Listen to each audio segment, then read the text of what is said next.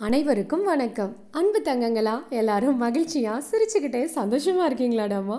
இன்று காமராஜருடைய வாழ்வில் நடந்த ஒரு சம்பவத்தை உங்களுடன் பகிர்ந்து கொள்வதில் நான் மிகவும் மகிழ்ச்சி அடைகிறேன். வாருங்கள் செல்லங்களா அவளோடு கேட்கலாம். காமராஜருடைய வீடு. அன்னைக்கு அவர்கிட்ட சில உதவிகள் தேடி ஒரு சிறுவனும் சிறுமியும் தயங்கி தயங்கி அவர் வாசல்கிட்ட அப்படியே கிட்ட போயிட்டே இருக்காங்க. அவர் வாசல்கிட்ட போகும்போது அங்கே நின்றுட்டுருக்க காவலர் வந்து அந்த சிறுவர் சிறுமியரை கூப்பிட்டு ஏய் நில்லு இங்கே வா. எங்கே போகிற ஐயா நாங்கள் காமராஜர் ஐயாவை பார்க்கணுங்க ஐயா அப்படின்னு அவங்க சொல்கிறாங்க என்ன? முதலமைச்சரை பார்க்க போகிறீங்களா அதெல்லாம் பார்க்க முடியாது. போங்க அங்கிட்டு அப்படின்னு விரட்டி அடிச்சுட்டு சிஎம்னு ஒரு கெத்து வேணாமா? சேச்சே அப்படின்னு சொல்லிகிட்டே இருக்காரு. இதை வந்து வீட்டுக்குள்ளே இருந்து காமராஜர் ஐயா பார்த்துட்டாரு பார்த்துட்டு புயலை போல் அப்படியே சீறி வந்தார். ஏய் ஏய் என்ன சின்ன பிள்ளைங்களை மிரட்டிட்டு இருக்கா?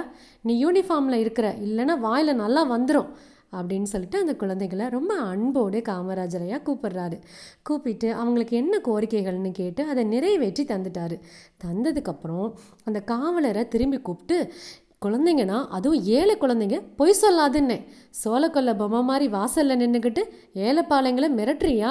போங்க போய் அங்கிட்ட போய் ஓரமா நில்லுங்க அப்படின்னு சொல்கிறாரு என்ன தங்கங்களா அவர் பெரிய பதவியில் இருந்தாலும் சின்ன குழந்தைங்கள் மேலே எவ்வளோ அன்போடு இருக்கார் பார்த்தீங்களா ஒரு வருட பலனுக்கு நெல்லை நடணும். முப்பது வருட பலனுக்கு மரத்தை நடணும். நூறு வருட பலனுக்கு கல்வியை கொடுக்கணும். ஆமாம் ஆ அழகான கல்விங்கிற செல்வத்தை நமக்கு கொடுத்து வளமையான ஆட்சியை தந்து எளிமையான மனசோட வாழ்ந்தவர் தான் நம்ம காமராஜர் ஐயா.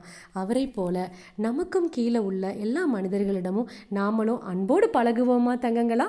மீண்டும் அடுத்த பகுதியில் உங்களை சந்திக்கின்றேன். உங்கள் பிரியமான இடைநிலை ஆசிரியை திருமதி இலா ஜெயதங்கம். சிறுமலர் திறக்கப்பள்ளி பழனி திண்டுக்கல் மாவட்டம். நன்றி.